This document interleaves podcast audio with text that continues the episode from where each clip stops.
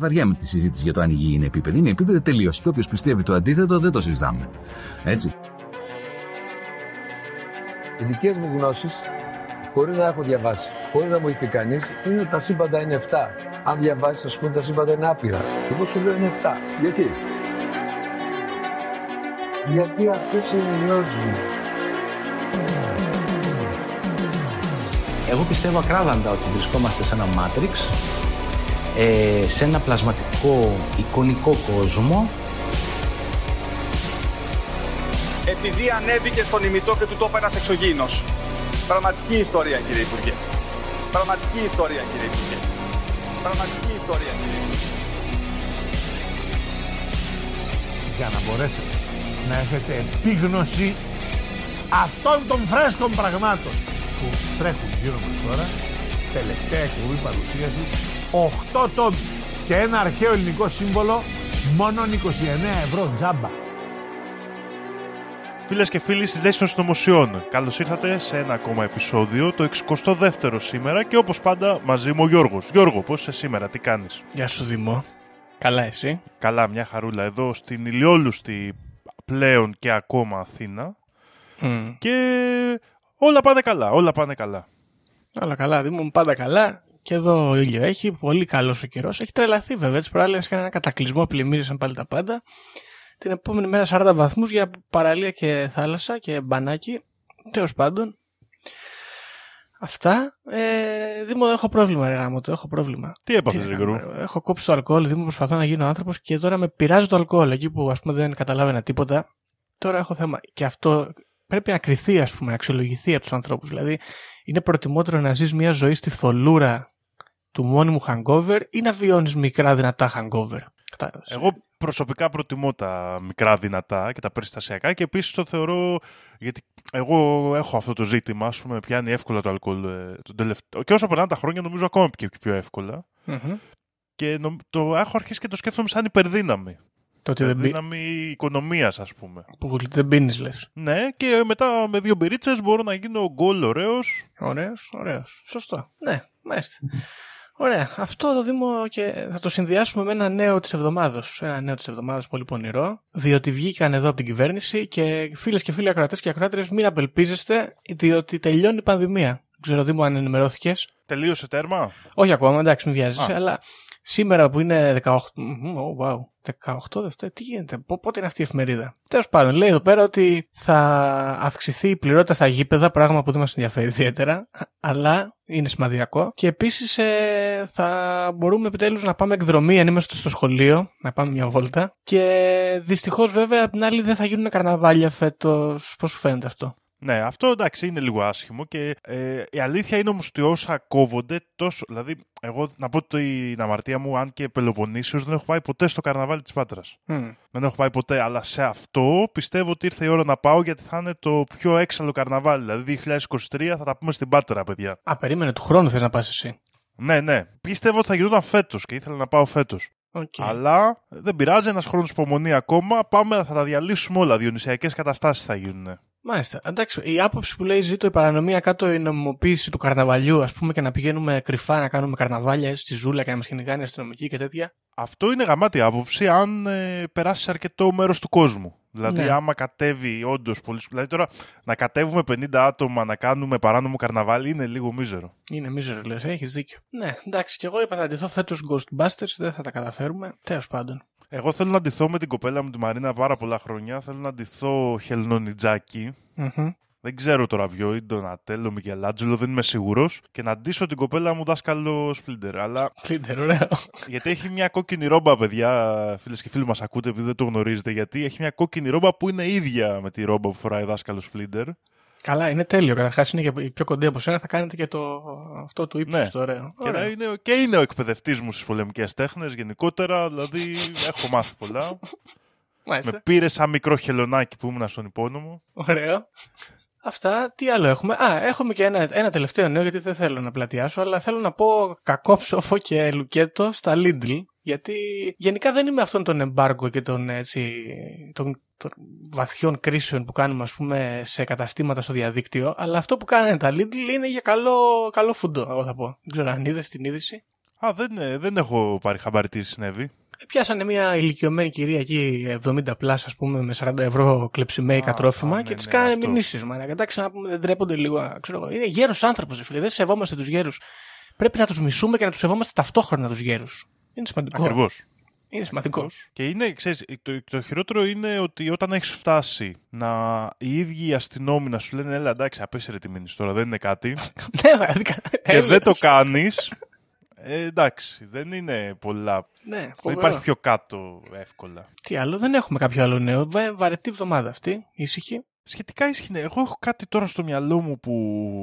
στο πίσω μέρος του μυαλού μου ένα νέο το οποίο δεν το θυμάμαι. Για, για άλλη μια φορά, κάτι Δήμο. έγινε. Κάτι, ναι, το παθαίνω αυτό γιατί λέω Α, αυτό θα το πω στην εκπομπή, είναι πολύ καλό.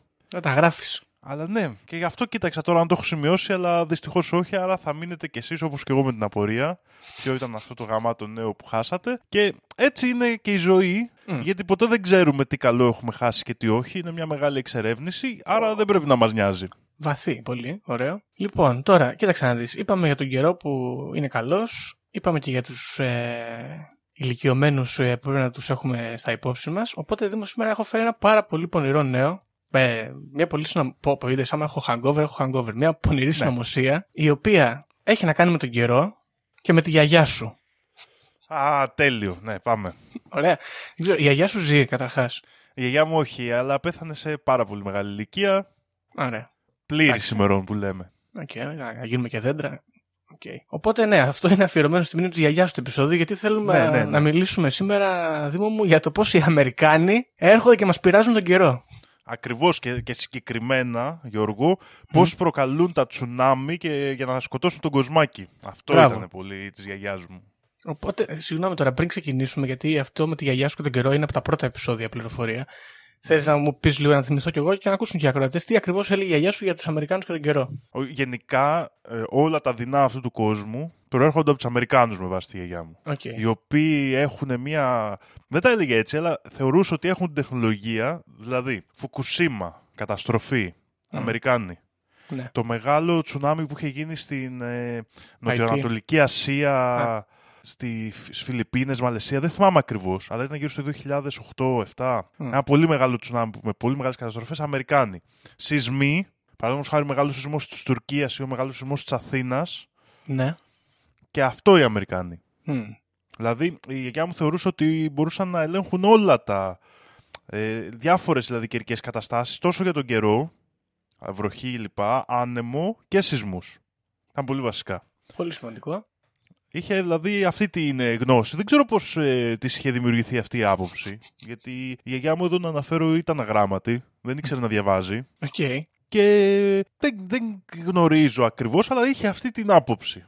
Οκ. Πάντων ότι, οι Αμερ... και ότι τα κάνουν όλα αυτά για να υποφέρει ο κόσμος. Αυτή ήταν η... Σωστό είναι αυτό. Μα, σωστό. Τέλος πάντων, θα δούμε. Θα δούμε. Λοιπόν, τώρα, οπότε, όπως καταλαβαίνεις και πιθανόν έχουν καταλάβει και αρκετοί ακροατές, λέω σήμερα να μιλήσουμε για το πρόγραμμα HARP. HARP. Πάρα πολύ ωραίο, ναι. Με δύο α. High Frequency Active Auroral Research Program. Program. Program. Λοιπόν, είναι γνωστό ότι οι Αμερικάνοι είναι παγαπώντιδε και δεν θα το λέει μόνο η γιαγιά σου, αυτό το λένε και άλλοι. Ε, ναι, τα έχουμε πει και εδώ. MK Ultra, Ακριβώς. Project Mockingbird, Project Fake- Paperclip, ό,τι να είναι έχουν κάνει. Ακριβώς. Αλλά το ωραίο σε αυτό, και θα το δούμε λίγο παρακάτω, είναι ότι εκτός από τους Αμερικάνους που έχουν κάνει αυτό το πρόγραμμα, εμπλέκονται πάρα πολλοί Έλληνες σε αυτή την ιστορία. Δύο βασικά, όχι πάρα πολλοί, αλλά αρκετοί, θα έλεγε κανείς, ποσοστιαία, οι οποίοι έχουν συμμετάσχει στο πρόγραμμα αυτό. Ο ένας κατά τη διάρκεια του προγράμματος και ο άλλος ο οποίος έβαλε τις βάσεις για το πρόγραμμα αυτό. Okay. Μμμ. Λοιπόν, λίγο να πούμε τι, τι είναι το HARP. HARP. HARP λοιπόν είναι ένα ερευνητικό πρόγραμμα των Αμερικάνων το οποίο χρηματοδοτείται από το ναυτικό και την αεροπορία τους με χρήματα προφανώς των φορολογούμενων ε, πολιτών τους το οποίο εγκαθιδρύθηκε το 1993 στην Αλάσκα, τη μακρινή Αλάσκα σε μια εγκαταλειμμένη βάση, εγκαταλειμμένη, τόσο παροπλισμένη πιο σωστά να πούμε, βάση υποβρυχίων που είχαν εκεί ε, και ο, ο, ο σκοπός τον οποίο οι Αμερικάνοι λένε ότι έχουν εκεί είναι να φτιάξουν συστήματα τα οποία θα παρεμβαίνουν στην ιονόσφαιρα και θα μπορούν να ελέγχουν ουσιαστικά την, ε, τις επικοινωνίες, να μπορούν να τις, αυξ- να τις αυξάνουν, να μπορούν να έχουν καλύτερη επικοινωνία με τα υποβρύχια τους, με τα καράβια τους, να μπορούν να παρεμβαίνουν όταν κάποιοι θέλουν να εισβάλλουν στον αέριο χώρο τους είτε με πυράβλους είτε με οτιδήποτε τέτοιο. Οπότε θα έλεγε κανείς ότι δεν είναι και ιδιαίτερα ύποπτο αυτό. Ναι. Εδώ, Γιώργο, μόνο να προσθέσουμε ότι η ιονόσφαιρα είναι ένα κομμάτι, ας πούμε, γύρω από τη Γη, το οποίο έχει ένα ηλεκτρικό φορτίο λόγω των σωματιδίων που βρίσκονται εκεί και χρησιμοποιείται όντως σε κάποιες ραδιοφωνικές μεταδόσεις, παραδείγματος χάρη στα βραχαία. Δηλαδή χρησιμοποιείται, αλλά ας πούμε αυτό το project προσπαθεί να το χρησιμοποιήσει και με διαφορετικούς τρόπους, ας πούμε. Σωστά. Λοιπόν, επίσης θέλω εδώ να πω, επειδή το λέγαμε πριν την ηχογράφηση, ότι τι ωραίο που εμείς μιλάμε για συνωμοσίες και για, με, με βα- βαριά ημιμάθεια. Έχει πολλά επιστημονικά στοιχεία το σημερινό επεισόδιο και εγώ, επειδή είμαι μάγκας και κυμπάρης, δεν έκατσα να ασχοληθώ ιδιαίτερα και δεν τα θυμάμαι πολύ καλά. Οπότε θα μιλήσουμε με βαριά ημιμάθεια σήμερα. Και την οποία στηρίζουμε γενικότερα. από όποιον προέρχεται. Ε, να ξαναπούμε, η ονόσφαιρα, αυτό θα το πούμε, είναι επιστημονικό, βρίσκεται πάνω από τη μεσόσφαιρα. Έτσι. Παιδιά, είναι τροπόσφαιρα, στρατόσφαιρα, μεσόσφαιρα και από πάνω που έχουμε θερμόσφαιρα, εξώσφαιρα. Εκεί, ας πούμε, ορίζουμε την ιονόσφαιρα. Σε αυτές τις δύο. Είναι κάπως παράλληλα αυτά τα πράγματα. Μμμ. Ωραία, είναι, μιλάμε τώρα για από τα 85 χιλιόμετρα και πάνω. Ψηλά, πολύ ψηλά. Ναι. Ωραία. Λοιπόν, τώρα, τι ακριβώς ε, κάνει στην πραγματικότητα λοιπόν το Project HARP; Μμμ. Αυτό που αυτοί θέλουν να, να δημιουργήσουν είναι κεραίες, έτσι, που ξέρουμε όλοι ότι είναι του θανάτου γενικότερα, οι οποίες θα εκπέμπουν, σημαντικό, high frequencies, high frequencies, 2,8 έως 10 MHz λέει, εδώ στην ιονόσφαιρα και θα μπορούν να ενισχύουν τα δικά τους σήματα ώστε να μπορούν να επικοινωνούν καλύτερα σε πιο μακρινές περιοχές ή να παρεμβαίνουν στα σήματα αλωνώνανε οι οποίοι θα μπορούν να επιτεθούν στη χώρα τους. Ωραία. Φοβερή ακρίβεια λοιπόν στα GPS, φοβερή ακρίβεια στις ε, τηλεπικοινωνίες τους και εμπλοκή των αντιπάλων. Πονηρό. Πάρα πολλά χρήματα έχουν πέσει λοιπόν στο Project HARP ε, και αυτό έμελε να είναι και το τέλος του. Γιατί κάποια στιγμή, το 2013 αν δεν κάνω λάθος, αποφάσισε η Αμερικανική κυβέρνηση ότι έχουν φτάσει σε ένα σημείο το οποίο είναι αρκετό για αυτούς, η έρευνα είναι αρκετά εντάξει, έχουν φτάσει στο σημείο που θέλουν. Τα λεφτά είναι πάρα πολλά που χρειάζονται για να το αναπτύξουν περαιτέρω και ότι ήρθε η ώρα να το κλείσουν. Εντάξει. Οπότε είναι μια σημαντική πληροφορία αυτή. Θεωρητικά, το Project HARP δεν λειτουργεί αυτή τη στιγμή. Ναι, Ωραία. ναι. Πότε, Γιώργο, θύμισε μου πάλι πότε είπες το 2005. Νομίζω 13. Α, 2013, ωραία, ωραία. Λοιπόν, και αφού ε, το κλείνουν, γίνεται και μια σύσκεψη εκεί πέρα, βγαίνει μετά ο κάποιος θα εκεί υπεύθυνος του στρατού και κάνει και μια δήλωση, πολύ σημαντική, και λέει ότι «Ε, φτάσαμε εδώ που φτάσαμε, δεν χρειάζεται να το συνεχίσουμε παραπάνω το Project HARP και θα μεταφέρουμε λέει, την έρευνά μας αυτού του τύπου σε άλλα επίπεδα και σε άλλα σημεία. Έτσι, κλείνοντας το μάτι, ας πούμε, λίγο στους συνωμοσιολόγους, μετακινούμαστε, λέει, σε άλλους τρόπους ελέγχου της ιονόσφαιρας, κάτι εξάλλου για το οποίο είχε σχεδιαστεί το HARP. Κλείνει λοιπόν το μάτι εδώ στους συνωμοσιολόγους και υπονοεί ότι παρότι το Project HARP έκλεισε, αν έκλεισε, οι Αμερικάνοι συνεχίζουν ε, την ανάπτυξη αυτής της τεχνολογίας. Και μιας και το βρήκα το όνομά του, είναι ο εκπρόσωπος τύπου της πολεμικής αεροπορίας των ΗΠΑ, David Walker. Λοιπόν, το HARP λοιπόν κάνει αυτή τη δουλίτσα, στέλνει τα, τα σήματα αυτά σε πολύ ψηλές συχνότητες και αυτοί έχουν ανακαλύψει ότι μπορούν αυτά τα σήματα ταυτόχρονα να τα περνάνε και μέσα από τη γη, να τα χρησιμοποιήσουν ως ε, αγωγό, ας πούμε, για να τα μεταφέρουν πολύ μακριά. Το οποίο εδώ δεν μπορώ να μην το κάνω το σχόλιο, Γιώργο. Να το κάνεις. Ποιο ποιος χρησιμοποιούσε τη γη σαν κεραία, Γιώργο; Ε, πες τα Δημό μου, πες τα. Ε, δύο επεισόδια πίσω, παιδιά. Νίκολα Τρία, Τέσλα. Νίκολα Τέσλα. Και εδώ επίσης, μιας και το ανέφερες, θα το έλεγα αργότερα, αλλά αφού φτάσαμε, ε, γίνεται ένας συσχετισμός με τον Νίκολα Τέσλα, διότι ο Τέσλα είχε μια παθιασμένη αντίληψη ότι μπορούμε να χρησιμοποιήσουμε τη γη ως ε, αγωγό, κεραία, και είχε φτιάξει, για όποιον δεν άκουσε το επεισόδιο με τον Τέσλα, αυτό τον πύργο, ο οποίος έκανε αυτή τη δουλειά και θεωρείται ότι όταν ο Τέσλα πέθανε και του πήραν όλες του τις σημειώσεις από το FBI, ε, χρησιμοποιήθηκαν οι γνώσεις και η τεχνολογία του Τέσλα για να αναπτύξουν το Project HARP. Ωραία. Λοιπόν, να δούμε λίγο το συνωμοσιολογικό του κομμάτι τώρα και να, να δούμε λίγο και αν το πιστεύουμε αυτό το πράγμα. Λοιπόν, οι, οι ερευνητές λένε ότι το Project HARP είναι ένα τρομακτικό υπερόπλο μαζικής καταστροφής, θα έλεγε κανένας. Ωραία. Θεωρούμε λοιπόν ότι με αυτή την ικανότητα που έχουν να παρεμβαίνουν στην ιονόσφαιρα μπορούν να προκαλούν αλλαγές στο κλίμα σε συγκεκριμένες περιοχές, μπορούν επίσης να καταστρέφουν και να διακόπτουν τις τηλεπικοινωνίες των άλλων, πράγμα το οποίο ε, κατά κάποιο τρόπο το παραδέχονται και οι ίδιοι, αλλά επίσης πάρα πολύ σημαντικό είναι ότι με τις ε, δονήσεις και τον έλεγχο αυτού του ηλεκτρομαγνητικού πεδίου μπορούν ακόμα να ελέγχουν και τον ανθρώπινο εγκέφαλο. Ναι. Okay. Μπορούν, ας πούμε, μετά, άμα, άμα σε εκθέσουν σε πάρα πολύ μεγάλο διάστημα σε αυτές τις ε, συχνότητες, θα μπορούν είτε να ελέγχουν τον τρόπο με τον οποίο σκέφτεσαι ή ακόμα και λειτουργείς, ή και να σε αρρωστήσουν, Δήμο μου. Σε αρρωστήσουν βαριά. Δηλαδή, προκαλέσουν αλλαγές στο DNA σου, καρκίνους, πονοκεφάλους και άλλα τέτοια τρομακτικά πράγματα.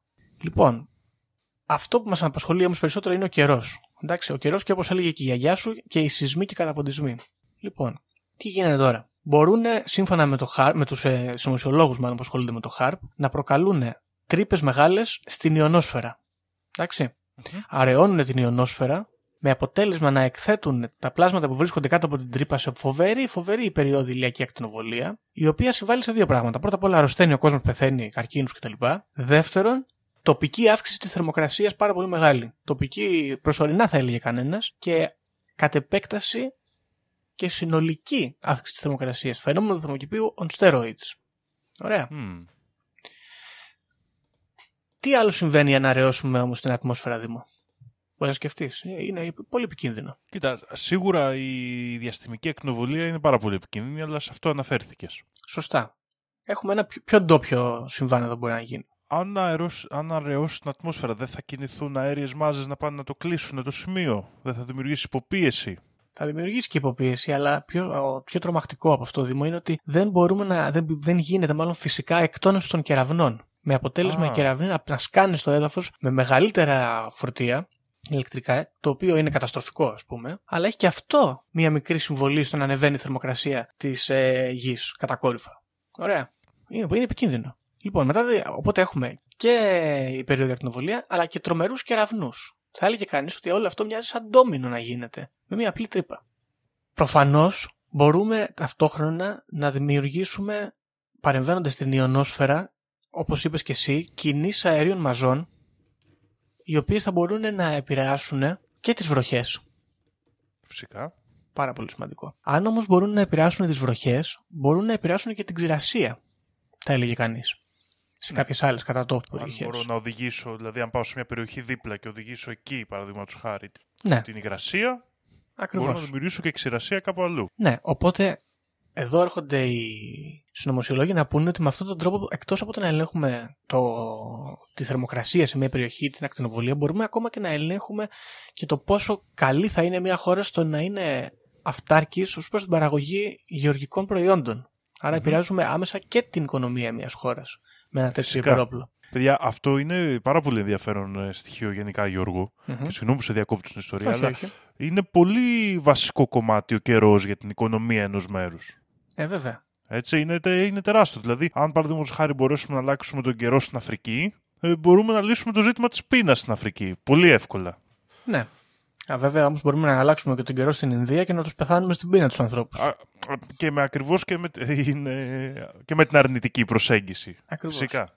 Λοιπόν, είπαμε λοιπόν για βροχές, είπαμε για κεραυνούς, είπαμε για ακτινοβολίες. Αλλά όπως είπαμε, μπορούμε φυσικά να επηρεάσουμε με τα ραδιομαγνητικά κύματα, τα οποία όπως και ο Τέσλα έλεγε μπορούμε να διοχετεύσουμε στο υπέδαφος, μπορούμε να επηρεάσουμε και τις τεκτονικές πλάκες Δήμο. Οπότε θα έλεγε κανείς ότι θα μπορούσαμε ας πούμε, να οθήσουμε λίγο ή να επισπεύσουμε τις διαδικασίες οι οποίες δημιουργούν αυτούς τους καταστροφικούς σεισμούς. Και αν όχι επισπεύσουμε ή οθήσουμε τις διαδικασίες, μπορούμε να τις ε, μεγενθύνουμε ως προς προς την καταστροφικότητά τους.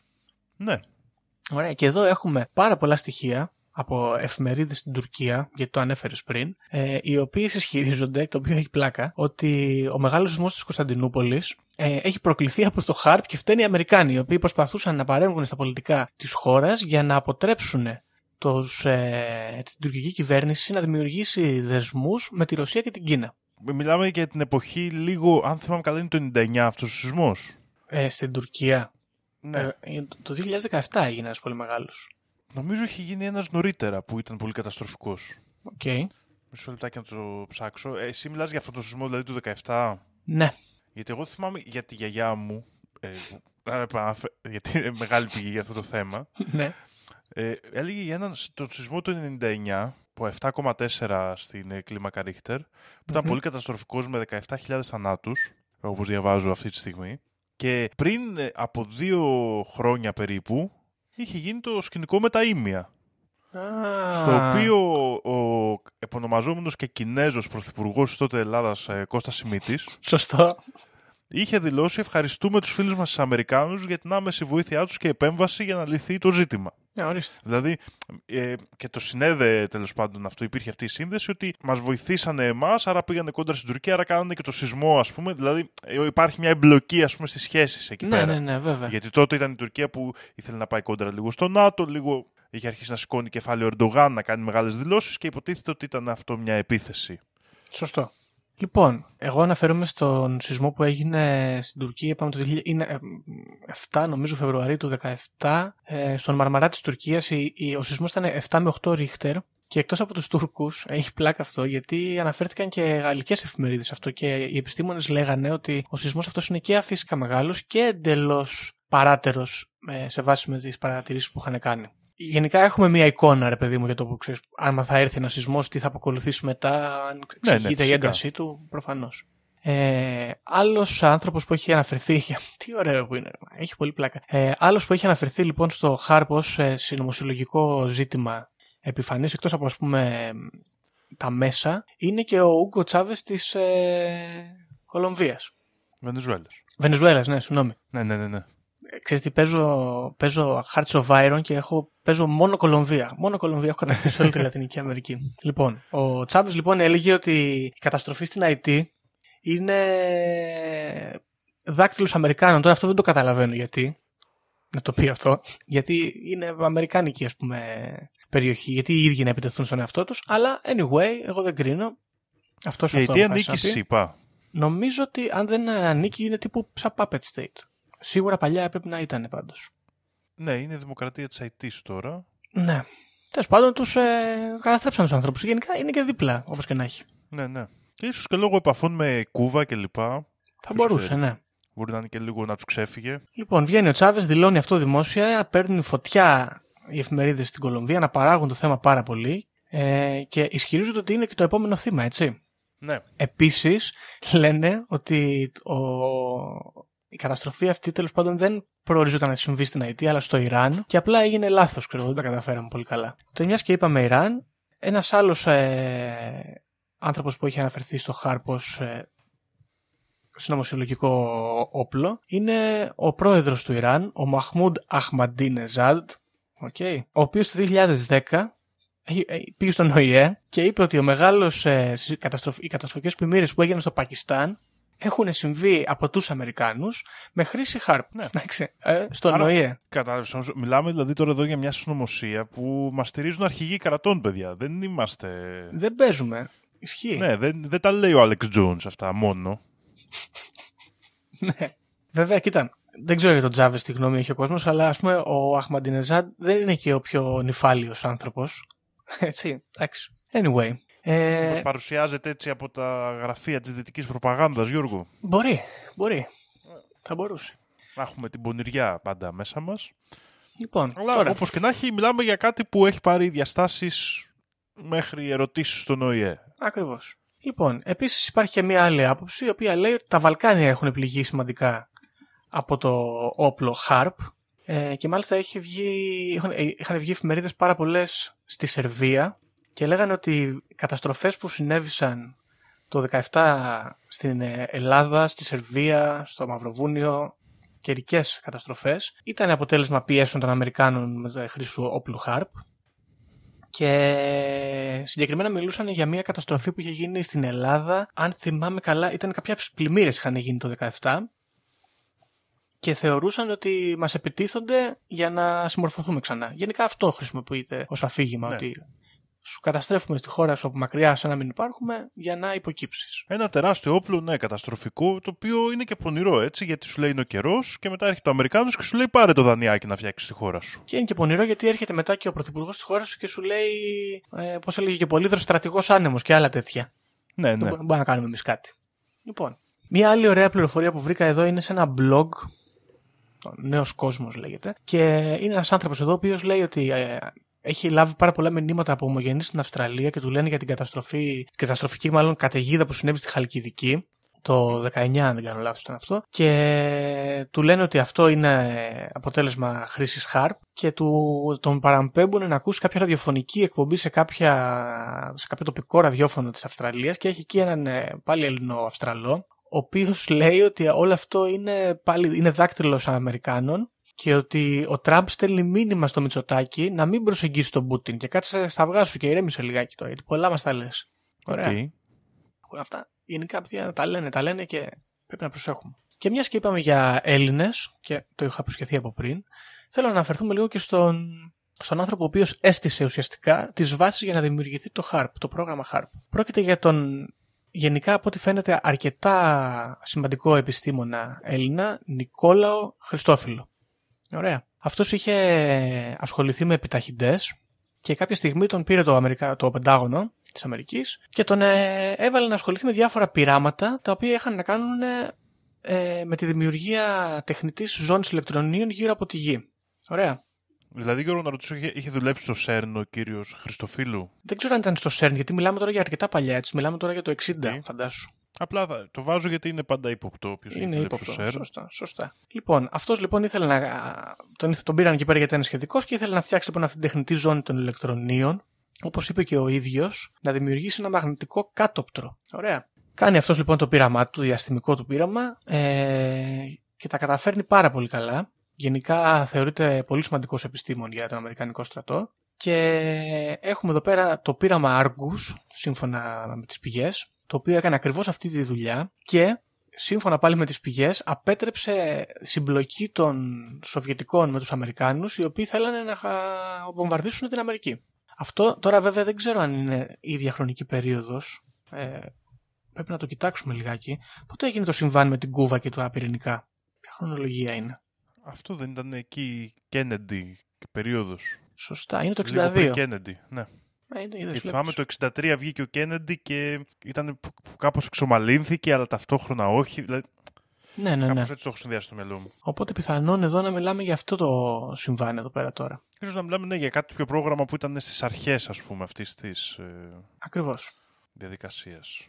Λοιπόν, επίσης, πρέπει να βρω το όνομά του βέβαια, με... υπάρχει και άλλος Έλλην επιστήμονας, ε, ο οποίος ε, όταν κλείνει το HARP, Ελληνοαμερικάνος αυτός βέβαια, γεννημένος στην Αμερική με ελληνικές ρίζες, όταν κλείνει το HARP, γράφει ένα paper και, ε, το οποίο έχει δρυμή κατηγορό για την Αμερικανική κυβέρνηση και λέει ότι αυτή η τεχνολογία που μόλις απορρίψαμε για οικονομικούς λόγους και πολλές άλλες συμμαχικές χώρες με εμάς όπως ο Καναδάς, η Σουηδία, το Ηνωμένο Βασίλειο και άλλες ε, είναι διατεθειμένες να α, αξιοποιήσουν θα ήταν ένα όπλο το οποίο θα μπορούσε να μας κάνει να εξουσιάσουμε όλο τον πλανήτη και να φέρουμε ειρήνη παντού.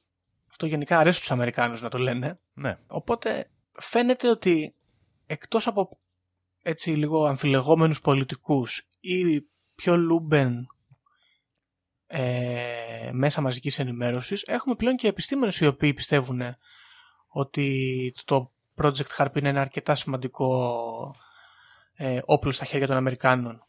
Είτε ας πούμε σύμφωνα με αυτούς για καλό σκοπό είτε για κακό βέβαια. Και όχι απλά γενικότερα επιστήμονες, επιστήμονες που δούλεψαν εσωτερικά στο πρόγραμμα.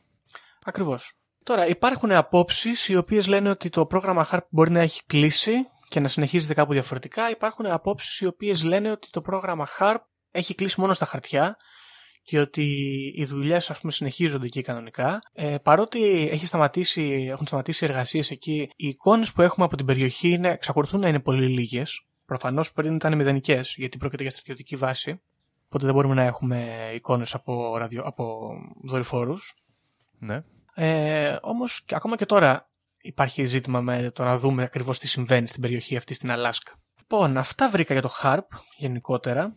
Ε, άλλη μία πληροφορία βασικά έχω εδώ, τώρα που το βλέπω, η οποία λέει το εξής Δήμον, πρόσεξε να δεις. Υπάρχουν παλιά βασικά, όταν λειτουργούσε το, το site του προγράμματος, harp.org ξέρω εγώ τι ήταν, ε, μπορούσες να μπεις και έβλεπες πότε λειτουργούσαν ε, οι κεραίες αυτές και τι κάνανε. Εντάξει, τώρα ό,τι σου δίνανε βέβαια, αλλά anyway. Ωραία. Επίσης, έχουν υπάρξει εδώ άνθρωποι οι οποίοι έχουν συλλέξει στοιχεία και γραφήματα που συνδέονταν με τις καταστροφές που είχαν γίνει στην, ε, στην Ιαπωνία, τα τσουνάμι. Ωραία. Εάν πάρεις τα γραφήματα από το HARP και τα γραφήματα από το τσουνάμι που είχαν συλλέξει οι Ιάπωνες επιστήμονες, θα δεις ότι υπάρχει παράλληλη λειτουργία του HARP με το, με το τσουνάμι, ενώ τις προηγούμενες μέρες ήταν ενεργό το πρόγραμμα. Και μάλιστα η- Πολύ ο, παρα, ενδιαφέρον. ο παραλληλισμός είναι σε ακρίβεια ορών. Ε, αυτά νομίζω. Αυτό, είναι- αυτό ίσως είναι και το πιο έτσι, πραγματικό στοιχείο που έχουμε, γιατί τα υπόλοιπα είναι λίγο πιο πολύ τι πιστεύει ο κόσμος ότι κάνει το HARP. Εδώ πέρα φαίνεται να, σαν να έδρασε ακαριέα εκείνη την ώρα. Είδαμε απευθείας δηλαδή το αντίκτυπο. Ναι, ναι. Αυτά λοιπόν που λες και πες μου και εσύ τη γνώμη σου. Εγώ θέλω να προσθέσω μόνο δύο κομμάτια που τα έχω ακούσει κατά καιρούς. Βέβαια δεν ήξερα τόσο πολλά για το HARP, αλλά αυτά είναι δύο που μου έχουν μείνει. Ε, το ένα αφορά στην υπόθεση ότι σκοπός του HARP είναι να ανατρέψει τους μαγνητικούς πόλους της γης. Και ότι είναι κάπως αυτό είναι το end weapon, ας πούμε, το τελικό όπλο. Αυτό είναι να τραβήξουμε την μπρίζα, ρε μου. Ναι, αυτό λοιπόν, το οποίο αυτή η πληροφορία έρχεται, το, δεν το θυμόμουν αλλά το βρήκα τώρα στη Wikipedia, αυτή η πληροφορία έρχεται από, ένα, από μια αναφορά Ρώσων Το οποίο έχει δημοσιευτεί, δεν ξέρουμε βέβαια γιατί, ε, γιατί βεβαίω, δεν έχουμε βεβαιότητα. Το άλλο κομμάτι, το οποίο πρέπει να είμαστε λίγο και να δούμε στο μέλλον τι θα γίνει, είναι ότι το HARP έχει συνδεθεί πολύ συχνά με βόμβους ηχητικούς που ακούνε άνθρωποι σε διάφορες περιοχές. Okay.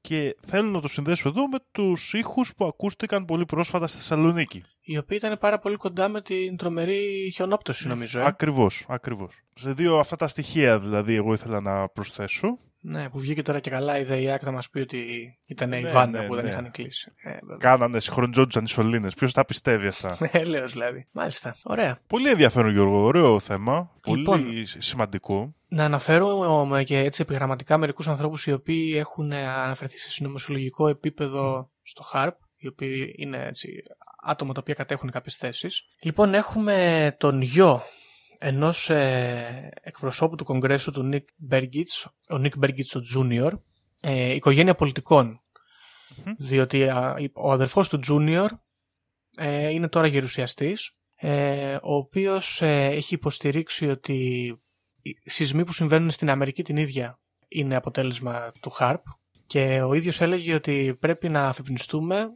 Το HARP είναι it is a mind control device. Επίσης έχουμε ένα γνωστό ρωσικό ε, περιοδικό το οποίο ασχολείται με τα γεωστρατηγικά ζητήματα ε, το οποίο λέει ότι με το HARP θέλουν να δημιουργήσουν ένα μόνιμο ορόρα Borealis πάνω από την Αμερική ώστε να μην μπορούν να βγαίνουν και να μπαίνουν ραδιοκύματα τα οποία αυτοί δεν ε, δέχονται, ναι, ναι, ναι, δεν θέλουν. Θα αποκόψουν ηλεκτρομαγνητικά, ας πούμε, τη χώρα. Ακριβώς. Έχουμε τον κυβερνήτη της Μινεσότα, ο οποίος είναι πονηρό, αλλά ήταν και πρώην παλαιστής του WWE, ο Τζε Βεντούρα. Α, ναι, ο Τζέσσε Βεντούρα. Ακριβώς. Ο οποίος ήταν φανατικός εναντίον του Χαρπ και έλεγε ότι μας βομβαρδίζουν εδώ πέρα με ακτινοβολίε. Και μάζεψε τους φίλους του και πήγε και έκανε διαδήλωση. Αλλά δεν τους αφήσανε να μπουν μέσα στην Αλάσκα, στο, στη βάση. Ε, έχουμε ένα φυσικό ο οποίος λέγεται Bernard Eastlund, ο οποίος ε, ισχυρίζεται ότι το HARP έχει μέσα τεχνολογίες και πατέντες όπου θα μπορούν να καταρρύψουν όποιον δορυφόρο θέλουν, οποιαδήποτε στιγμή θέλουν. Το οποίο θέλω να πω σε αυτό το σημείο, να γυρίσω πολύ παλιά, ότι στο επεισόδιο 1, Αρτέμις Ώρας, ήταν μια κυρία που είχε βγει στο Χαρδαβέλα και έλεγε ότι. Α, όχι Αρτέμις Ώρας, ομάδα Ε. Και έλεγε ότι η ομάδα Ε ναι, ναι, ναι. Ε, φτιάχνει τον Μπέβατρον και το. Πώς το λέγανε το άλλο το όπλο, τέλος πάντων, το, το υπερόπλο, το οποίο μπορεί να καταρρύψει τους Αμερικανικούς δορυφόρους. Δεν ξέρω μήπως μας έχουν κλέψει κάποια τεχνολογία και έχουν βάλει στο HARP. Μήπως είναι από τα κομμάτια τεχνολογίας που ισχυρίζει το Αρτέμι Σόρο ότι πούλησε στον Ομπάμα; Να το, είδες. Τα οποία τώρα μας τα γυρίζει και λέει ότι δεν πούλησα τίποτα. Γιατί αυτά είναι 2008, είναι, ενώ είναι full on το, ναι, το ναι. HARP. Είναι ας πούμε λίγο πριν ε, Υποτίθεται. αποφασίσουν ότι ό,τι ήταν να πάρουμε το πήραμε. Ε, και επίσης έχουμε και ένα άλλο ενδιαφέρον. Κάποια στιγμή το 2016, Νοέμβριος του 2016, στην ε, Coffee County, συλλαμβάνονται δύο άνθρωποι οι οποίοι έχουν στην κατοχή τους τουφέκια, γκλόξ και εκρηκτικά και ετοιμάζονται να μπουν μέσα στις εγκαταστάσεις της ε, στρατιωτικής αυτής βάσης και να την ανατινάξουν για να λυτρώσουν τον κόσμο από τα mind control devices και από τη χειραγωγήση του καιρού. Οι άνθρωποι αυτοί όταν ε, ανακρίνονται την αστυνομία ομολογούν και λένε ότι ο Θεός τους είπε να πάμε να ανατινάξουμε αυτή τη μηχανή του διαβόλου ε, η οποία κρατάει τις ψυχές των ανθρώπων και να τις ελευθερώσουμε. Εντάξει, θα έλεγε κανείς ότι είναι λίγο ακραίοι αυτοί εδώ πέρα, αλλά δεν ξέρεις Αυτά. Ε, έχουμε και στον αντίποδο εδώ πέρα τώρα καθηγητές από το Στάνφορντ, οι οποίοι λένε ότι. Ε, Πώς λέγεται, Ουμράν Ινάν. Τι είναι αυτός, μπορεί να είναι και Ινδός τώρα που το σκέφτομαι. Ε, οι οποίοι έχουν γράψει papers ολόκληρα που ισχυρίζονται ότι δεν μπορεί το HARP να κάνει αυτά που λένε. Αλλά αυτά ξέρεις τώρα ελέγχονται. Στάνφορντ είναι Ναι, αυτό.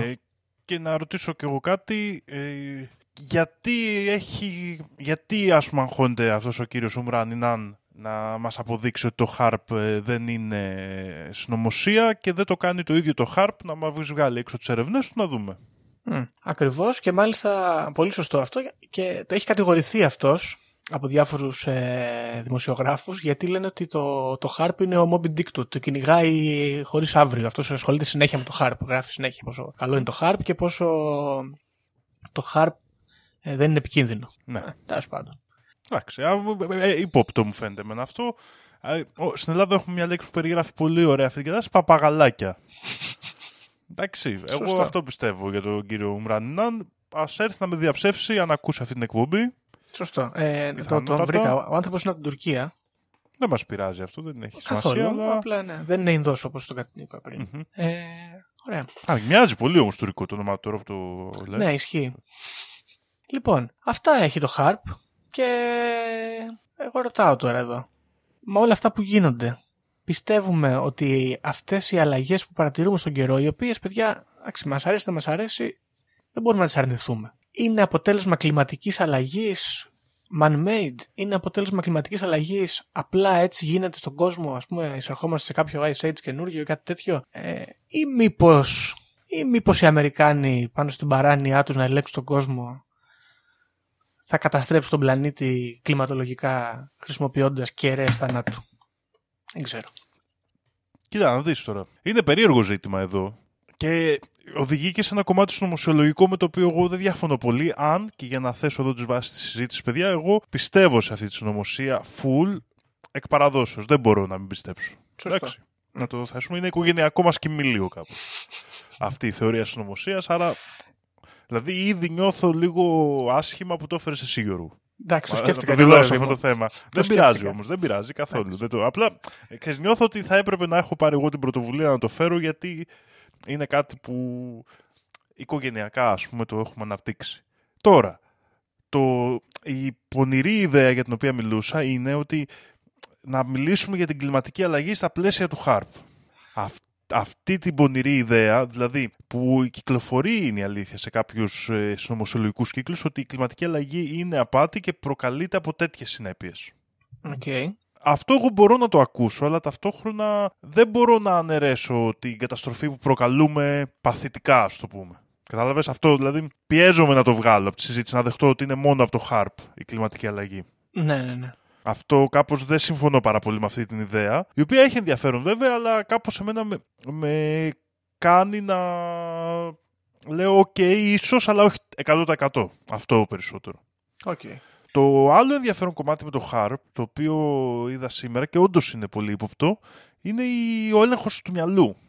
Γιατί Ναι. δεν είναι κάτι που το είχα πολύ συνδεδεμένο στο μυαλό μου. Η αλήθεια είναι ούτε εγώ, αλλά εντάξει. Ναι, και, και μου θυμίζει τις έρευνες του καθηγητή Ντελγκάδο, ας πούμε, με τους Σταύρους που τους ήλεγχαν Μμ. με επιθέματα στον εγκέφαλο και μου έρχεται και στο μυαλό κατευθείαν το, το Starlink που φτιάχνει ο Elon Musk Ναι, σωστό. για, τα, για την ε, μεταφορά του διαδικτύου και η συσκευή το Neuralink, πώς το έλεγε, Το τσιπάκι είναι που θα αυτό; μπαίνεις το τσιπάκι στον εγκέφαλο.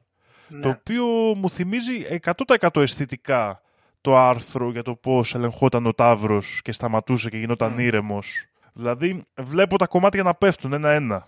Και επίσης να πούμε ότι ξέρεις, κλείνει το HARP, ξεκινάει ο Elon Musk, κάνει τις δουλειές του και φτάνουμε σήμερα να κάνει Ναι. Starlink. Με, με φυσικότατα τεράστιο κομμάτι ε, Χρηματοδοτούμενο χρη, χρηματοδότησης. Δηλαδή, από την NASA, ναι. όχι μόνο από την NASA, για το Starlink Γιώργο διάβαζα πρόσφατα και δεν θυμάμαι αν ήταν αυτό το νέο που ήθελα να πω, αλλά δεν έχει σημασία. Ο Οργανισμός Τηλεπικοινωνιών της, ε, των ΗΠΑ, η FCC, κάπως έτσι λέγεται, ναι. ε, έδωσε ένα δισεκατομμύριο από λεφτά φορολογουμένων στον Elon Musk για να αναπτύξει το Starlink με τη λογική ότι θα φέρει το ίντερνετ σε δυσπρόσιτες περιοχές με χαμηλή συνδεσιμότητα στο διαδίκτυο Μμ. κλπ. Τον είπα. Ε, γιατί το χρειαζόμαστε και τόσο πολύ το ίντερνετ, μήπως για να φέρουμε επιτέλους ολοκληρωτική, τον ολοκληρωτικό έλεγχο των εγκεφάλων. Δεν ξέρω Γιώργο. Αλλά προβληματίζομαι. Σωστό. Να πούμε επίσης ότι το, το πρόγραμμα αυτό με τα τσιπάκια έχει πάει πάρα πολύ μέτρια. Ότι σε όποιο ζώο έχουν βάλει τα τσιπάκια έχει πεθάνει. Και το βγάζουν και το ανακοινώνουν, είναι τόσο τέτοιο. Λένε δηλαδή, βγάλαμε, το χρησιμοποίησαμε σε 27 πυθίκου και πέθαναν οι 20. Ναι. Εν τω μεταξύ, να σου πω τώρα, φεύγουμε λίγο από το χάρπα, αλλά δεν πειράζει. Γιατί βάζουμε τσιπάκια στον εγκέφαλο, Για να είμαστε συνδεδεμένοι, Γιώργο. αλήθεια τώρα, Γιατί σοβαρά, όχι. εννοώ ότι- σύνδεση τώρα, νούμερο ένα. Τι να συνδέσουμε, να συνδεθούμε με τι. Τέλος πάντων.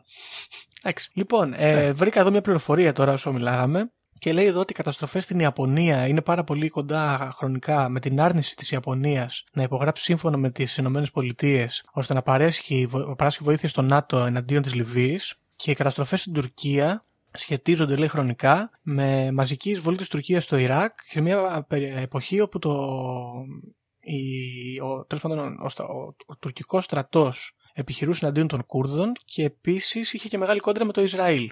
Έτσι. Ναι, ναι, ήταν η εποχή επί ISIS, Μμ. να θυμίσουμε. Αυτό που η Τουρκία είχε παίξει έναν περίεργο ρόλο Ναι, λίγο ε, διπλό ταμπλός, ας κόντρα, πούμε. ναι, κόντρα στα, και στις δύο δυνάμεις που παίζανε εκεί πέρα. Αυτό. Τώρα, εσύ πιστεύεις λοιπόν ότι το Harp θα μπορούσε να τα κάνει όλα αυτά; Ή τα κάνει Ναι. μάλλον όλα αυτά; Ναι, ναι, Εντάξει. ναι. Εγώ ήθελα να πω ότι όλα αυτά εγώ τα παίρνω λίγο, ξέρεις, de facto ισχύουν, γιατί νομίζω, ρε Σιδήμο, ότι επιστήμονες θα μπορούσαν να δώσουν απαντήσεις στο αν μπορούμε να τα κάνουμε αυτά εμείς ή όχι. Δεν μου φαίνεται τόσο περίεργο επιστημονικά το ζήτημα. Τουλάχιστον να μπορούν να πούνε αν ξέρω εγώ η τεχνολογία που κατέχουμε αυτή τη στιγμή, τουλάχιστον ξέρουμε ότι κατέχουμε, αν μπορεί να έχει τέτοια παρεμβατικότητα. Οπότε ίσως επιστημονικά να υπήρχε κάποια απάντηση, την οποία προφανώς και δεν έχω μελετήσει. Ε, οπότε ίσως εδώ το ζήτημα της ε, πόσο πιστευτή είναι αυτή η συνωμοσία, πόσο πραγματική είναι, να μην είναι η τσαπτουάς, ας πούμε. Να, είναι, να, να απαντάτε πολύ πιο εύκολα σε Να σχέση έχει με άλλε λύσει την επιστήμη. ναι, ναι, ναι. Θα μπορούσε. Εντάξει, παρ' όλα αυτά, άσχετα από το τι μπορεί να μας πει η επιστήμη για το αν είναι πραγματικό ή όχι, υπάρχει το αισθητικό κομμάτι εδώ, το οποίο θα έλεγα ότι έχει πολύ ενδιαφέρον, γιατί είναι άλλη μια συνωμοσία από αυτές που περικλεί, έτσι, ας πούμε, αγκαλιάζει και άλλες ιστορίες, όπως ας πούμε αεροψεκασμούς. Ε, μου θυμίζει και λίγο το MK Ultra όσον αφορά την- τον έλεγχο του μυαλού, με άλλο τρόπο βέβαια. Ε, και φυσικά θα έλεγα ότι εάν μιλάμε για παγκόσμια ε, διακυβέρνηση, νέα τάξη πραγμάτων και άλλα τέτοια πράγματα, είναι το μοναδικό όπλο που τους ταιριάζει γάντι. Ακριβώς γιατί είναι το, είναι το. Από όλα τα αμερικάνικα πράγματα που έχουμε μιλήσει, είναι το πιο, αυτό που έχει την, μεγα- την πιο παγκόσμια επιρροή. Ας και την πούμε. πιο υποχθόνια επίσης όμως. Ναι, ναι, ναι, ναι. Αυτό που λέγαμε πριν, είναι ο καιρός. It is what it is, δεν φταίμε εμείς, δεν ξέρουμε τίποτα. Άσε που φαίνεται και αρκετά γκράντε και τρελό, ας πούμε, να ελέγχει ο άλλος το, τον καιρό, ας πούμε, στην Ταϊβάν από την Αμερική και να κάνει σεισμούς, καταποντισμούς, κεραυνού και ό,τι άλλο. Ναι, είναι, είναι ό,τι υπερδύναμη, πρέπει όντως. για, για ένα τέτοιο ο, σκηνικό διακυβέρνησης. Και αν το σκεφτείς, είναι, είναι τρομακτικός ο κόσμος όταν κάποιος έχει αυτή τη δύναμη. Ναι, Δηλαδή, ισχύει. είναι, είναι πραγματικά πολύ περίεργο. Από, από την άλλη, δεν ξέρω, αυτή η συνωμοσία σε σε σχέση με άλλες που μου δημιουργούν έτσι μια κατάθλιψη, δεν μου δημιουργεί την ίδια κατάθλιψη, παρότι είναι όντως πολύ τρομακτικό και έτσι κοσμογονικό το γεγονός ότι μπορεί να υπάρξει ένα τέτοιο όπλο. Δεν ξέρω γιατί, ίσως επειδή είναι έτσι αποτραβηγμένο πιο έξω, πιο υπερβατικό, ας πούμε, πιο μακριά από τον άνθρωπο. Δεν, δεν ξέρω. Και τι πιστεύω. Ότι Δημιουργείται μια απόσταση εδώ. Ε, πάει το μυαλό, δηλαδή τουλάχιστον το δικό μου, σαν θεωρία, πάει στο πιο επιστημονικό κομμάτι και λιγότερο στα θύματα. Αλλά αν συγκρίνουμε παραδείγματος χάρη MK Ultra και HARP και δεχτούμε το, το συνωμοσιολογικό τρόπο σκέψης, το, το MK Ultra έχει, ξέρω εγώ, καμιά τριανταριά θύματα. Το Ναι. HARP έχει καμιά εκατοστή χιλιάδες θύματα. Και ναι, και οικολογικό αντίκτυπο πάρα πολύ σημαντικό Ναι. επίσης που πειράζει τους πάντες. Δηλαδή, άμα το σκεφτείς, είναι, πολύ- είναι πραγματικά τρομακτικό project, αν είναι τα πράγματα όπως λέμε σήμερα. Λοιπόν, τι άλλο. Ε, α, ήθελα να πω και αυτό επίσης, ότι εκτός από τη βάση αυτή στην Αλάσκα, μην ε, επαναπαυόμαστε, υπάρχουν και άλλες βάσεις. Ε, υπάρχει η βάση στο Πουέρτο Ρίκο, βέβαια, αυτή λέει ότι έχει κλείσει το 2020. Ε, έχουμε και μία στο Τρόμσο της Νορβηγίας. Έχουμε και στη Ρωσία, άλλη μία, οι οποίες δεν ε, σχετίζονται άμεσα με το χάρπ, αλλά έχουν παρόμοια επιστημονική έρευνα Μμμ. Ασχολούνται πάλι με την ιονόσφαιρα και με τσι- ραδιοκύματα και μαγνητικά πεδία. Και με βάση τις δηλώσεις του κυρίου που είπε ότι το HARP έκλεισε αλλά μεταφέρθηκε και συνεχίζεται, μπορεί να είναι αυτά τα κομμάτια του puzzle στο οποίο έσπασε το μεγάλο project, ας πούμε. Πά, πάρα πολύ πιθανόν. Ε, Επίσης, μια άλλη εδώ πληροφορία που βρήκα, αλλά δεν ξέρω πόσο επιστημονικά ακριβής είναι. Ε, λέει ότι το, οι συχνότητες εκπομπής του προγράμματος HARP είναι τα 335 MHz. Ε, και η οποία είναι η ίδια λέει συχνότητα με την οποία λειτουργεί ο ανθρώπινος εγκέφαλος. Τώρα αυτό δεν ξέρω κατά πόσο είναι πραγματικότητα. Ναι, ούτε εγώ γνωρίζω να πω κάτι σε αυτόν από την αλήθεια. Ε, και εδώ ξέρεις έχετε και κολλάει το mind control στοιχείο. Μμμ. Επίσης θέλω να κοιτάξω δύο λεπτά γιατί δεν ξέρω έπαιζες εσύ Red Alert μικρός; Ναι, ναι. Ωραία, στο Red Alert είχε βγει ένα expansion, το Yuri's Revenge, όπου υπήρχε ένας κακός Ρώσος, τέλος πάντων στρατηγός, ο οποίος ήλεγχε τα μυαλά άλλων με τηλεπαθητικές ικανότητες, αλλά χρησιμοποιούσαν πάλι κάτι τέτοιους, ε, κάτι τις κεραίες και πύργους, για να μπορούν να διασπείρουν τα μηνύματα. Και δεν ξέρω αν είναι εδώ το 2001. Μμ. Νομίζω, Γιώργος, στο Red Alert οι Αμερικάνοι είχαν ε, αυτό που έκανε καταιγίδες. Α, είχαν, καλά, ναι, είχαν Ναι. τέτοιο σύστημα. Δηλαδή, πώς είχαν οι Ρώσοι την πυρηνική βόμβα, Α, οι άλλοι είχαν το. οι το- άλλοι είχαν καιρού. το weather, κάπως λεγότανε, που έκανε καταιγίδες. Και είχαν Ναι. και φυσικά μια άλλη αναφορά στο, πρόγραμμα, στο, έτσι, στο το πείραμα της Φιλαδέλφια που είχαν στρατιώτες που μεταφερόντουσαν. Chrono Soldier, όπω λεγόντουσαν. Chrono Soldiers. Οπότε εδώ δεν ξέρω. Μήπως θέλει να μας πούνε κάτι εδώ οι Commander Conquer, φίλοι. Περνάγανε μηνύματα. Λοιπόν, αυτά, αυτά περί Harp. Ε, αισθητικά πιστεύω θολό. Ξέρεις, θολό. Για μένα. Είναι, όντως. Είναι. Θολό δεν ξέρω αν είναι κάτι πολύ ωραίο. Α, Από την άποψη ότι είναι έτσι μεγάλο και σημαντικό και έχει να κάνει και με τον καιρό που παιδιά εντάξει ξέρεις έχουμε βάλει τον καιρό σαν small talk αλλά στην πραγματικότητα έχει πολύ μεγάλη σημασία ε, ή αν είναι κάτι λίγο έτσι μεχ γιατί αν μπορεί να καταρριφθεί από την επιστήμη πάρα πολύ εύκολα χάνει και λίγο από την αισθητική του. Θα σου πω κάτι που το σκεφτόμουν και πριν που λέγαμε για την επιστήμη. Τα, ε, ο καιρός έχει αποδεδειγμένα είναι ένα μαθηματικά χαοτικό σύστημα. Μμ, Σωστά. Αυτό τι σημαίνει ότι. και ποια είναι η έννοια του χαοτικού συστήματος, ότι με μια πολύ μικρή αλλαγή εγώ μπορώ να προκαλέσω τεράστια επιρροή σε ένα σύστημα, στην ισορροπία του. Μμ. Εντάξει, αυτό είναι μέσα σε άκρηση ο ορισμός, ας πούμε. Ε, και ποιο είναι το πρόβλημα εδώ, ότι μπορώ πειραματικά, ίσως αν έχω τα μέσα, να βρω μικρά πράγματα που μπορούν να έχουν μεγάλη επιρροή και καταλαβαίνεις το πειραματικό του θέματος γιατί ε, το χαοτικό σύστημα δεν μπορώ ακριβώς να το αναπτύξω τέλεια. Μμμ, Είναι δύσκολο, είναι πολύ πολύπλοκο, είναι πολύ σύνθετο Σωστά. και πολλές φορές είναι και μαθηματικά σχεδόν αδύνατο, υπολογιστικά μάλλον. Δηλαδή μπορεί να υπάρχει θεωρητική λύση, αλλά εγώ πρακτικά να μην μπορώ να τη βρω. Α πούμε έτσι. Το οποίο το βλέπουμε αυτά τα προβλήματα και στη μετεωρολογία και στην. ε, το έχουμε συνηθίσει πλέον. Δηλαδή το έχουμε δεχτεί ότι ο καιρός πάντα θα ενέχει ε, ένα επίπεδο πιθανότητας. Δηλαδή θα σου πει ότι αύριο μπορεί να βρέξεις, μπορεί όμως και να μην βρέξεις τελικά. Και το έχουμε δεχτεί Ναι. αυτό το κομμάτι. α- Σου λέει, μάλιστα και Ναι, επί τις 100 πιθανότητες βροχής. ξέρω. ακριβώς, ακριβώς. Οπότε, τι θέλω να πω, ότι ένας επιστήμονας ίσως να μην μπορούσε να μιλήσει, γιατί θα σου πει. Δηλαδή, τώρα αυτά τα λέω πάλι στην ημιμάθεια όπως έχουμε πει, έτσι. Αλλά έτσι όπως το σκέφτομαι, είναι πολύ πιθανό ένας επιστήμονας να σου πει, άμα δεν δω το πείραμα, μπορεί να μην μπορώ να απαντήσω, γιατί δεν είναι ακριβώς θεωρητικό το ζήτημα, κατάλαβες τι εννοώ. Ναι, είναι οκ. να βρω μια μικρή λεπτομέρεια σε ένα χαοτικό. Δηλαδή να μάθω ένα σημείο μικρό επιρροής σε ένα χαοτικό σύστημα. Το οποίο δεν μπορώ μαθηματικά να το αποδείξω εύκολα ότι υπάρχει. Άρα, άμα δεν έχω μέσα στις κεραίες τις κατάλληλες, ε, στην κατάλληλη τεχνολογία για να κάνω το πείραμα, μπορεί να, και σαν επιστήμονας να μην μπορώ να απαντήσω αν γίνεται. Οκ. Κατάλαβα τι λες. Αυτό βέβαια, ξέρεις, εδώ πάλι έρχεται η ημιμάθειά μας να, να, να μην μας δίνει την απάντηση στο αν αυτό τέλος πάντων είναι ζήτημα πειράματος ή αν είναι μια απλή γνώση. Ξέρω, εγώ. τι να Ναι, σου πω, ναι. εσύ. Θα μπορούσα να πω εγώ, ξέρω εγώ, ότι π.χ. μπορώ να δημιουργήσω σεισμούς με μια ακτινοβολία από ένα δορυφόρο απλά με το να, ρίχνω, να τη ρίχνω σε ένα σημείο. Αυτό θα μπορούσε κάποιος να βγει και να πει ότι δεν έχουμε κάποια τέτοια δυνατότητα. Μοιάζει επιστημονική φαντασία από κάθε άποψη. Ναι, ναι, Κατάλαβες; συμφωνώ. Και επίσης, φίλες και φίλοι, αν έχετε σχέση με τη φυσική, αν αυτά που λέμε αυτή τη στιγμή σας ακούγονται βλακίες, Να μας το πείτε. να μας το πείτε και πείτε μας και μια θεωρία αν υπάρχει του πώς μπορεί να στέκει ας πούμε αυτό το πράγμα ή γιατί δεν στέκει. Μπράβο, για να μας γλιτώσετε και το διάβασμα. Και είναι πιο ωραίο να μαθαίνουμε μαζί Γιώργο. Μπράβο, Δήμο μου. Ξαναπες το. Ωραία. Λοιπόν, Λοιπόν, αυτά. Τε, ένα τελευταίο θέλω να σε ρωτήσω, συγγνώμη. Ναι. Αν είχες εσύ ένα χάρπ σπίτι σου. ναι. Ωραία. Τι θα έκανες; Αυτό και είναι αυτό που ξεκίνησα να λέω κι εγώ Γιώργο. Θα Ωραία. ήθελα να υπάρχει αυτό το όπλο που είχε ο Snake Plissken στη... να απόδρασε από το Los Angeles στη δεύτερη ταινία Ναι. που ήταν ε, ηλεκτρομαγνητική καταιγίδα που κατέστρεψε όλη την τεχνολογία στον κόσμο. Α, θα, αυτό θα έκανε. Αυτό θα ήθελα να κάνω, ναι. Να Reset. γυρίσουμε- Reset τεχνολογικό. Reset στον κόσμο, ναι. Μηδέν τεχνολογία που και σβήναν όλα τα φώτα, θυμάσαι, βάρεσε ο δορυφόρος. Ναι, έβαλε ναι, το- ναι. τον κωδικό 666. και βάρεσε ο δορυφόρος και reset στον κόσμο. Το έκανε, έλεγε η κόρη του Προέδρου που, στην Του ηλεκτρική Προέδρου, καρέκλα που ναι. γλίτωσε. Did it. John Carpenter, παιδιά να δείτε την ταινία. Φοβερή ταινία, ναι, όποιος δεν την έχει δει. Ε, εντάξει, δεν ξέρω. Εγώ θα έκανα κάτι πιο απλό, ρε Δήμο. Θα έκανα τη μέρα ζέστη και το βράδυ δροσά. δεν ξέρω.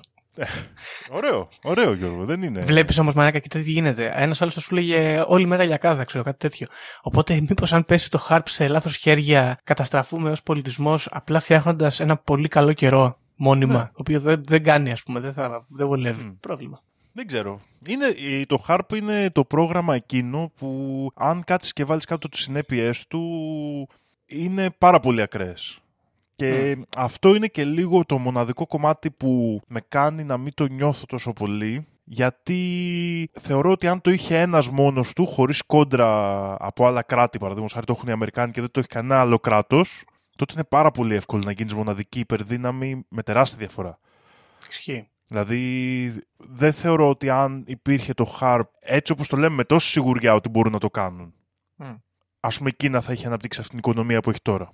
Εκτός αν παίζει κάτι άλλο πίσω. Ε, οπότε είπαμε ότι υπάρχει μια κοινή υπερδύναμη που ελέγχει τον κόσμο ούτως ή άλλως και έχει και το HARP και το χρησιμοποιεί έτσι λίγο πιο ελαφριά. Δεν υπάρχουν ανταγωνιστές δηλαδή, είναι κανονισμένα όλα. Ή δεν, μα- ή δεν έχει τόσο ισχύ όσο περιγράφουμε. Ακριβώς πάμε σε αυτό που πιστεύω εγώ λίγο περισσότερο, ότι κάτι έχουν βρει, κάτι έχουν καταφέρει, αλλά δεν είναι ένα όπλο. Αυτό πιστεύω εγώ να πω την αλήθεια. Δεν θεωρώ ότι είναι ένα όπλο στο οποίο έχουν πλήρη έλεγχο και σχετίζεται λίγο και με την επιστημονική ανάλυση που έκανα πριν αυτό. Ότι κάπου έχουν βρει κάποιες σταθερές ότι ίσως με αυτόν τον τρόπο γίνεται έτσι, αλλά δεν έχει τελειοποιηθεί με πλήρη ακρίβεια να το ελέγχουν. Μμ. Σωστό. Ωραία. Λοιπόν, αυτά για το HARP. Δεν ξέρω, θες να συμπληρώσεις κάτι; Όχι, ψιλο aesthetic, Ψιλο aesthetic, ok. πολύ καλό. Ωραία. Οπότε, φίλες και φίλοι ακροατές και ακροάτριες, άμα χαλάσει ο καιρός, να κατηγορείτε κι εσείς αντί αγία του Δήμου τους Αμερικάνους. Γιατί αυτοί φταίνε. Ε, το καλοκαίρι, όταν ζεσταίνεστε, να ρίχνετε Χριστοπαναγίες στον εκάστοτε πρόεδρο. Το χειμώνα άμα κρυώνετε και πληρώνετε πολύ ρεύμα επίσης. Και να πούμε και ένα ευχαριστούμε στη γιαγιά σου Δήμο που ήταν έμπνευση και πηγή αυτού Ναι, του ναι. επεισοδίου. Να είναι καλά. Να είναι καλά. Καρίτσα, γιαγιά μου. Και με αυτά θα σας αφήσουμε νομίζω. Μέχρι το επόμενο επεισόδιο. Γεια χαρά. Βαριά με τη συζήτηση για το αν η γη είναι επίπεδη. Είναι επίπεδη τελείως. Και όποιος πιστεύει το αντίθετο δεν το συζητάμε. Έτσι. Οι δικές μου γνώσεις, χωρίς να έχω διαβάσει, χωρίς να μου έχει πει κανείς, είναι ότι τα σύμπαντα είναι 7. Αν διαβάσεις, θα σου πούνε τα σύμπαντα είναι άπειρα. Εγώ σου λέω είναι 7. Γιατί; Γιατί αυτέ είναι οι γνώσει μου. Εγώ πιστεύω ακράδαντα ότι βρισκόμαστε σε ένα Matrix, ε, σε ένα πλασματικό εικονικό κόσμο Επειδή ανέβηκε στον ημιτό και του το είπε ένας εξωγήινος. Πραγματική ιστορία, κύριε Υπουργέ. Πραγματική ιστορία, κύριε Υπουργέ. Πραγματική ιστορία, κύριε Υπουργέ. για να μπορέσετε να έχετε επίγνωση αυτών των φρέσκων πραγμάτων που τρέχουν γύρω μας τώρα τελευταία εκπομπή παρουσίασης 8 τόμοι και ένα αρχαίο ελληνικό σύμβολο μόνο 29 ευρώ τζάμπα